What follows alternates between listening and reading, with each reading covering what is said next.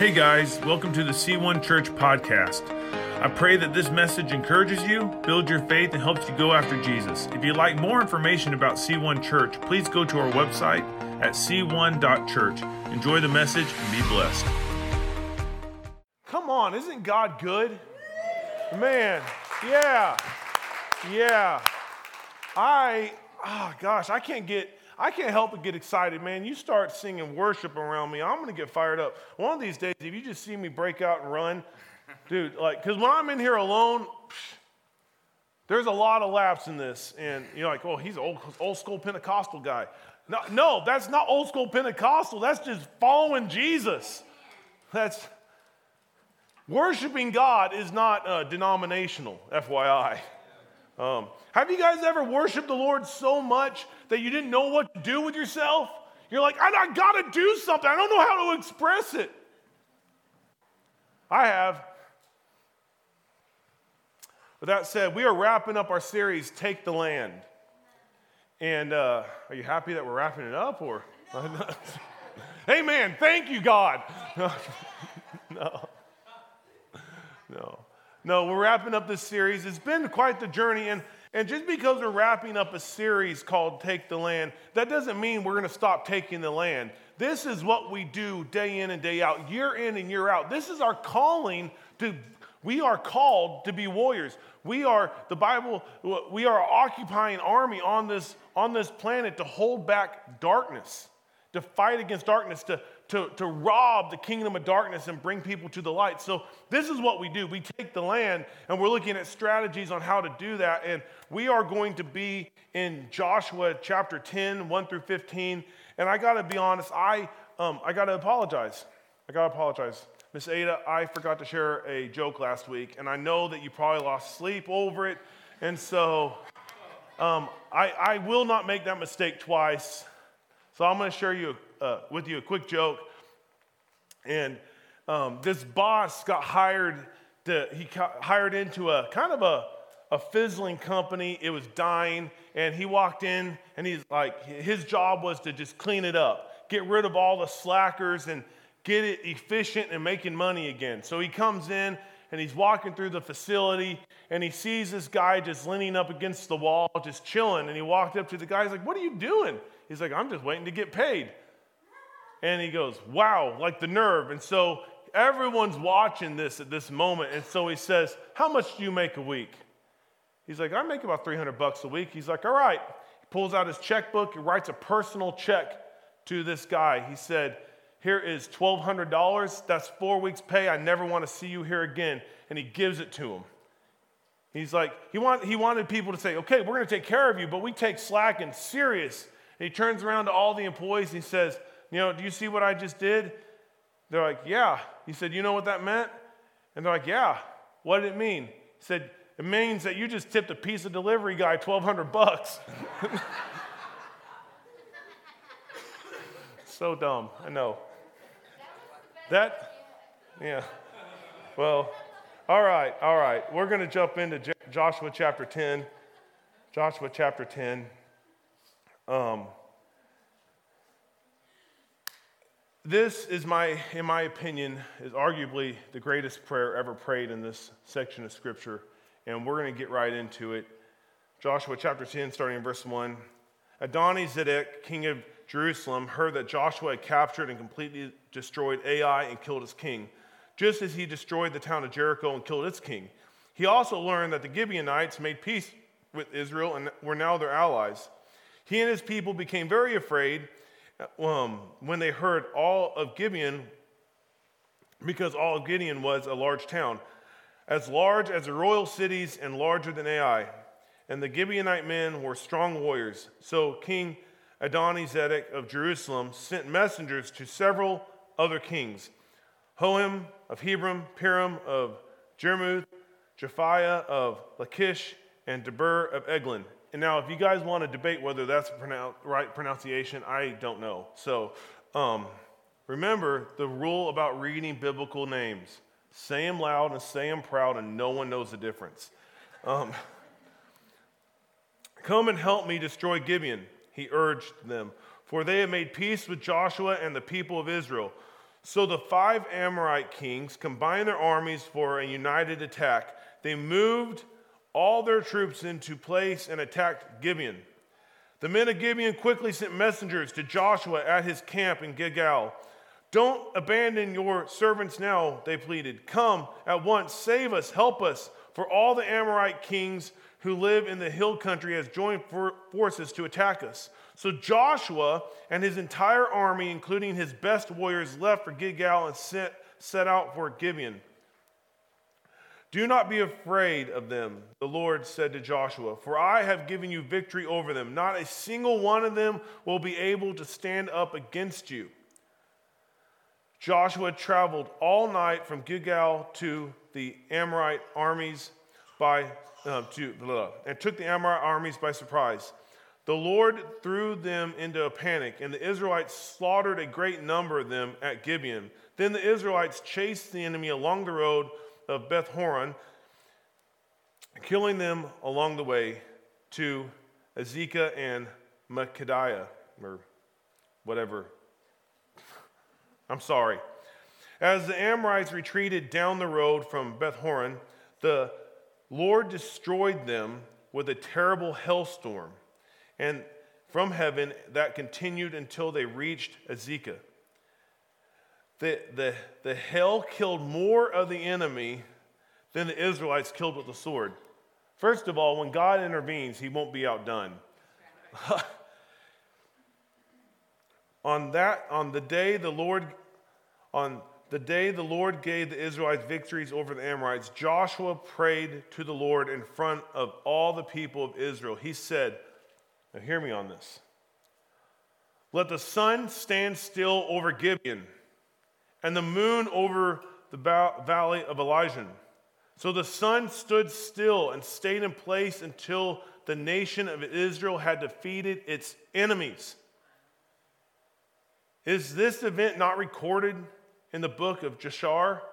The sun stayed in the middle of the sky and it did not set as on a normal day. So this just wasn't the first daylight savings. This, this is something else. And th- look at this with me, verse 14. There has never been a day like this one before or since when the Lord answered such a prayer. Everyone say with me, such a prayer. Such a prayer. Keep that in mind. Surely the Lord fought for Israel that day. Then Joshua and the Israelite army returned to their camp at Gilgal. I have one thought for you today. It's a challenge to pray such prayers. So, my only thought is pray such prayers. And I want, I want to submit to you some facts about this prayer and the reason why we need to take a look at what Joshua did here to take the land. So,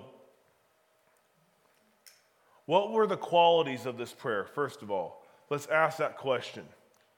Like sometimes we pray prayers and sometimes we talk ourselves out of praying prayers that we need to pray, and I don't want us to do that, but I want to look at the qualities of this prayer.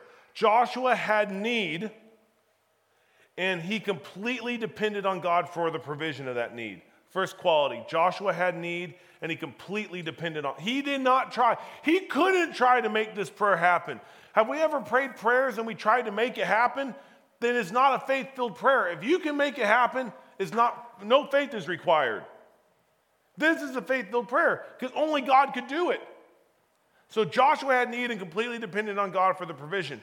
Joshua was fighting the enemy. So you got to understand, not only did Joshua have need, Joshua, he was fighting the enemy of the Lord and his God's people. And he prayed for the resources to win. Not, not for, not for uh, like swords or anything. They had all that. But what did they really need to win this fight? They needed light so they could see the enemies. Modern warfare, we have night vision goggles, all that stuff. We have lights. But up until about the early 1900s, it was dark. Like there was no glow of cities or anything like that. It was dark. They couldn't see at night. So he, he was fighting the enemy, so that, that, that was part of the prayer, and he was praying for the resources to win that only God could provide. Then, the last quality of this prayer is Joshua did not let logic talk him out of praying a prayer that needed to be prayed, even if he didn't fully understand what he was praying. Sometimes, and I'm guilty of it, I can't speak for you, but sometimes I will let myself talk, I will talk myself out of praying a prayer that needs to be prayed because it doesn't seem logical. And in this, we've talked about how God doesn't do logical things and faith is illogical. But what if we flipped the script on that and we started praying illogical prayers? This is not a logical prayer. This, I, I want you to understand how illogical. In fact, the title of my message today is Foolish Faith. I almost called it ignorant faith because Joshua was completely ignorant of what he was praying. So I want you to understand this for a second.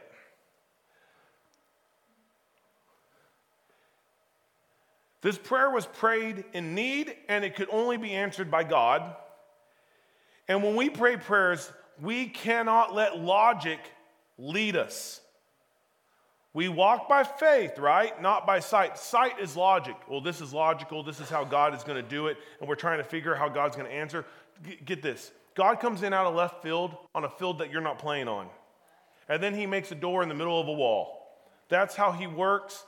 You're not going to figure him out. But what if we prayed prayers that were dependent on that? He didn't let logic lead him. And get this you know what God's logic looked like? It's called faith. It doesn't make sense. We've talked about that extensively. But I want us to see what this prayer entailed.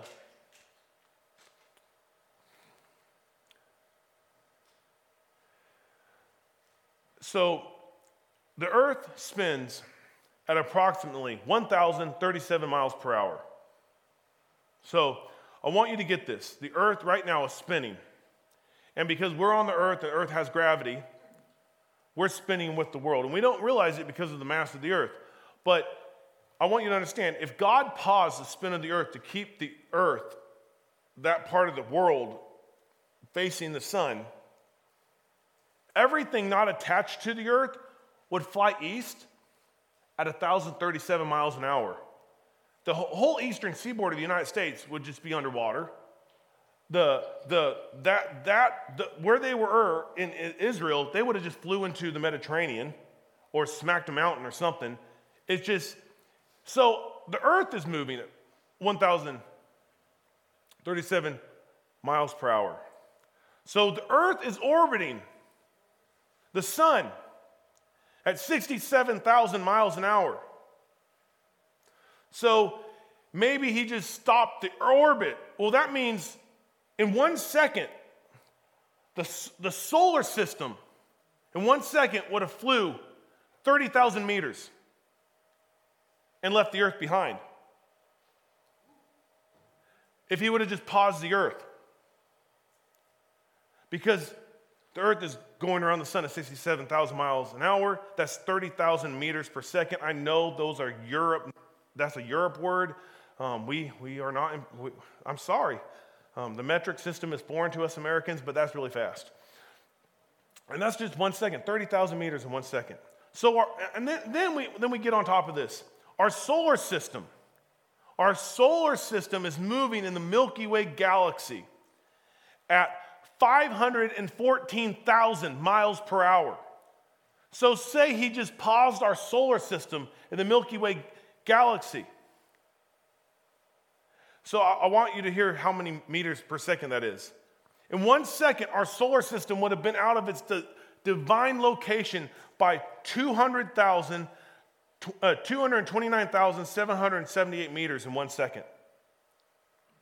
That's how much our solar system in one second would have been out of its divine location. And everything in our universe is divinely placed because if, if it was misplaced, stars, way bigger than ours would have gravitational pull and it would pull us out. I mean, like, God's placed it so meticulously. Then, on top of that, okay, We know that our galaxy, the Milky Way galaxy, isn't even a big galaxy and is one of billions that we know about. We like we only seen but like half of 1% of our galaxy, if that. We don't know.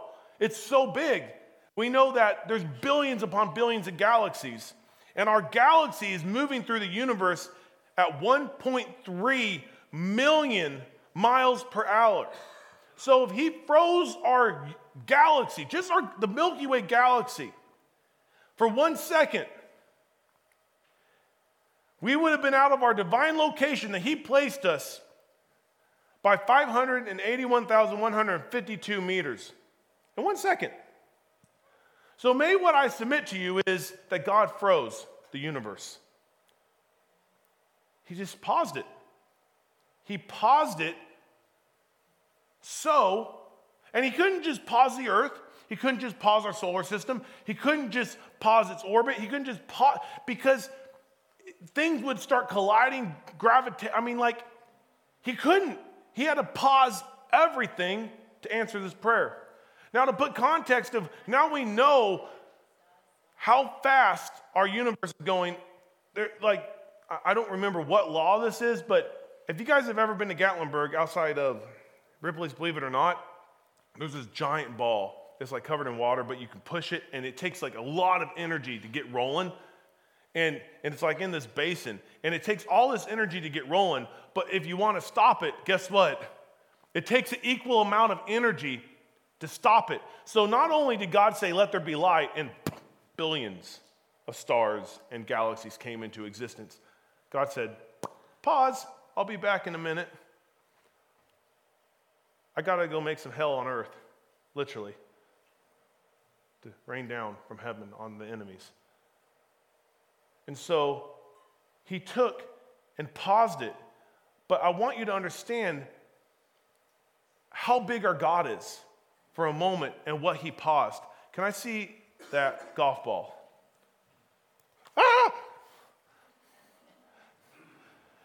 So, if Earth is the size of a golf ball, that means our sun would be approximately this big. Can you throw up that image?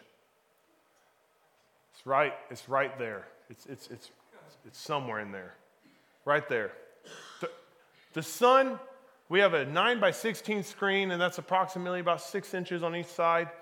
So that's about 15 feet wide in diameter. The sun would be 15 feet wide in diameter. So I want you to see the context. This is the earth. This is our sun. Do you, do you, do you see how small that is? That, that's just one star, and not even a big star. And, and, and get this, get this. This is what God was stopping. If Earth was the size of a golf ball, you can put 960,000 Earths in our sun. Like 960,000 of these, if we had a ball that big, could fit in that. That's enough to fill a large school bus with golf balls. Now, there's another star that we discovered. It's called Betelgeuse. It's twice the size of Earth's orbit around the sun. Like, I want you to, to stop for a second. The Earth's orbit is twice the size of Earth's orbit around the sun. If Earth was a golf ball and Betelgeuse it would be the height or the width of six Empire State Buildings stacked on top of one another. You can fit in Betelgeuse 262,000, uh, no, no, no, 262 trillion Earths inside of Betelgeuse. That would be like, if Earth was a golf ball, that would be like filling the Georgia Dome to the brim with golf balls 3,000 times. I, I, want, I want you to understand. Then there's another star called Mu Cephei. If Earth were the size of a golf ball, Mu Cephei would be the length of two Golden Gate bridges end to end. It's so big, you could put, you can fit 2.7 quadrillion Earths inside this one star. Okay? Then that's not it. The biggest star we found today, and this is what with our limited like knowledge of space. It's called Canis Majoris. Earth were the size of a golf ball, Canis Majoris would be the height of Mount Everest. You can fit seven quadrillion Earths inside this one star. If Earth was the size of a golf ball, that would be like covering the state of Texas with golf balls 22 inches deep. Like, I want you to understand. So, not only is everything moving really fast, but God had to stop it. And we're talking mass. That's just what we know. That's what we can see. That's not everything. So I want you to get the scope of this prayer, but get this. Get this. Joshua didn't know any of that. What did Joshua know when he prayed? Joshua knew God and believed God could.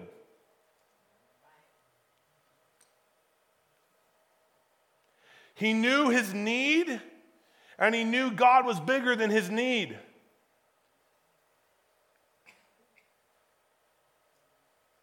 So I'm going to give you one real quick final thought. To pray prayers, to pray such prayers, here are a few things that, that will set us free from human reason and logic. Because human reason and logic will keep us from praying such prayers.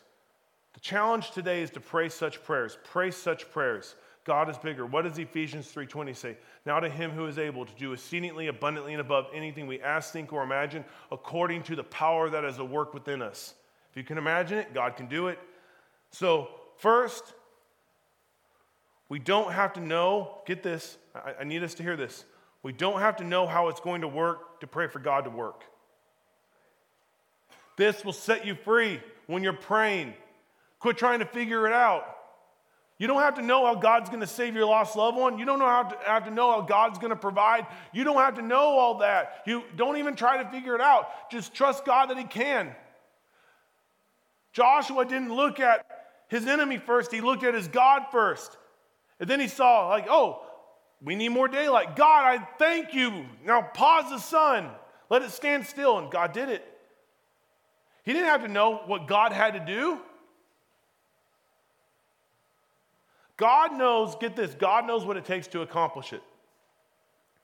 And He loves when our faith prays big prayers, when we just take Him at His word. The second thing is pray out of the box.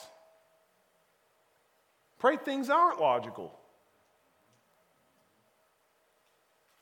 Why, why will we stick to human reason and logic? Pray out of the box. Look at God, then look at your need. Then ask Holy Spirit how you should pray. Look at God, look at your need. How should I pray about this, God?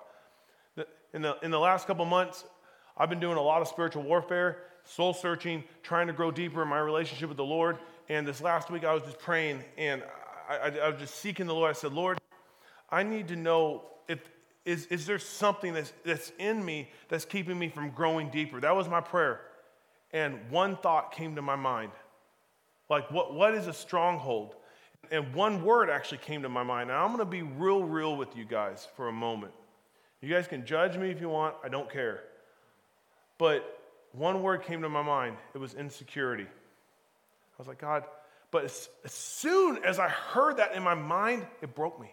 I knew he was 100% right. I, am I'm secure in a lot of areas, but there's insecurity in my walk.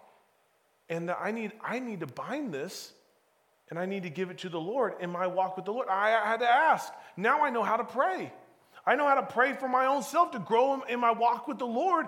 And, and it did like it, it surprised me and completely made sense at the same time. Like I was surprised that the Holy Spirit said it so quickly, but then all of a sudden I just like, it was like a load lifted off of me. It's like I know what to target now in my own walk with the Lord. And it's because I, I asked the Holy Spirit, what, how should I pray? And uh, that, that would have never that would have never crossed my mind logically. Not that I'm this the epitome of security. I'm not. I would argue most people have insecurities. But Joshua didn't see the magnitude of his prayer. All he saw was the sun stand still. That's pretty big magnitude. But we get to see some 3,800 years later the magnitude of a prayer prayed in need. And may I submit to you, when you pray such prayers, you might not ever see the magnitude of your prayers in your lifetime. But your children and your children's children and their children will see the magnitude of your prayers that you pray now. The battles you fight today, you might not ever see the magnitude of what they're doing. But I promise you, if you pray such prayers, pray illogical prayers, just pray prayers in, in view of who God is, your family will see the magnitude in the long run. So, my challenge today is to pray such prayers. That's it. And if you're here today, we have an opportunity. We have an opportunity to pray such a prayer. I think this is one of the greatest prayers ever prayed because we can see in hindsight the, the, the force and what God did to accomplish this prayer. But the greatest prayer that's ever been prayed has been prayed by every single person who calls himself a Christian. And that's the prayer to accept Jesus Christ as Lord and Savior. Because as, as amazing as this prayer is, God stopping the universe for to answer this. When you accept Christ as your Lord and Savior, you are going from death to life. You're not just changing your life here on earth, you are changing your eternity from hell to heaven because of what Jesus did. And what, what I want to do today is I want us to pray, because I, I don't know who all's here, but I want us to pray together. Maybe you've been serving the Lord and you've walked away from your relationship with Him, and you, you, you're like, man, I'm, I'm kind of on the fence about, about Him right now. Or you haven't been serving Him faithfully. Well, we call that backsliding. And there's a way to get back to it. We're just going to pray a simple prayer. So, with every head bowed, every eye closed, and, and this is what we're going to do I'm going to lead you in a prayer. This is the greatest prayer you could ever pray. I pray it regularly, quite frankly. This is the greatest prayer that you could ever pray. And the thing is, there's not a power in prayer unless you believe it. The Bible says we confess with our mouth that Jesus is Lord and we believe in our hearts and we are saved. So we have to believe what we're saying. We have to have faith. So if you're here today and you've never accepted Jesus Christ as your Lord and Savior, we're all going to pray this together. If you're here today and you need to re give your life to Jesus as your Lord and Savior, we're all going to pray together. But what I would challenge you is afterwards, and if you've done this for the first time, there's a white card in the seats in front of you. I want you to fill it out so we can contact you, so we can walk with you and we can talk with you. So let's let's let's pray. Um, I'm going to lead and you're going to follow. Lord Jesus, I recognize that I'm a sinner and that you died on the cross in my place for my sin. And I believe that you rose three days later to set me free from hell, death, and the grave. Now I ask that you forgive all my sin and cleanse me from all unrighteousness. I renounce the world's hold on me, and I ask you to be Lord of my life. In your name, Jesus. Amen. If you prayed that for the first time, welcome to the family. We love you. If you gave your heart back to Jesus, we love you. Please fill out a card. We want to talk with you.